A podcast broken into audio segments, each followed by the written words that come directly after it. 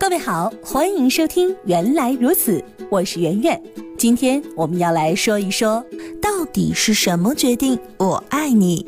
古往今来，在历史的长河中，不知有多少人沉醉于我爱你这句情话当中。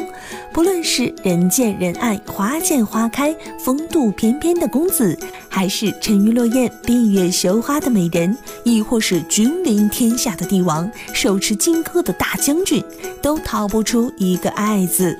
那么到底是什么决定我爱你呢？是宿命还是激素？这一直是唯心主义哲学和唯物主义哲学争论的话题。中国有句老话说得好，百年修得同船渡，千年修得共枕眠，或者说是前世五百次的回眸换来今生的擦肩而过，扯上三生三世的姻缘。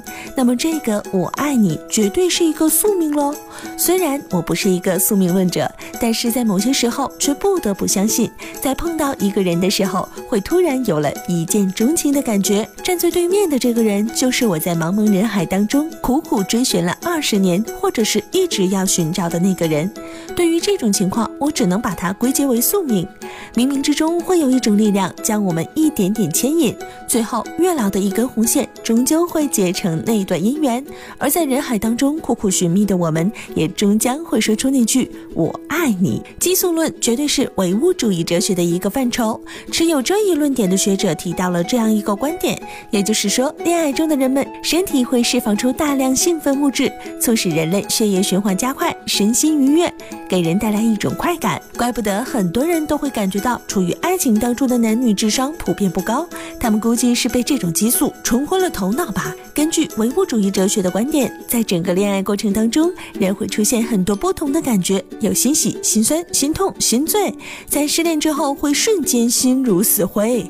这主要是由于在这种情况下，人的身体在神经中枢的指导下会分泌肾上腺素，促进身体当中那些有关于爱的因子蓬勃发展。然后我们就会说，啊，我心爱的姑娘，你让我有多么疯狂。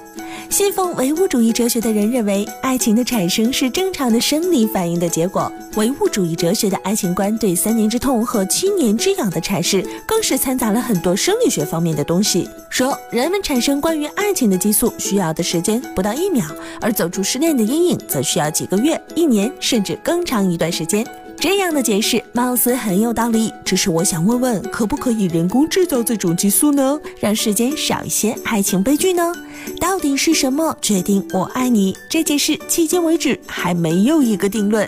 爱便是爱了，既然爱了，那么我们就应该全身心的去付出，去守护这段爱。对于一个更加注重于结果的东方人来说，我们更应该做的事情，不是在这个时候去讨论我为什么会爱上你，而是我要怎样一直这么爱你。你说是不是呢？好了，本期节目就到这里。想要了解更多好玩的生活冷知识，就听原来如此。你也可以在微信公众账号当中搜索“圆圆微生活”，更多精彩内容都在这里哦。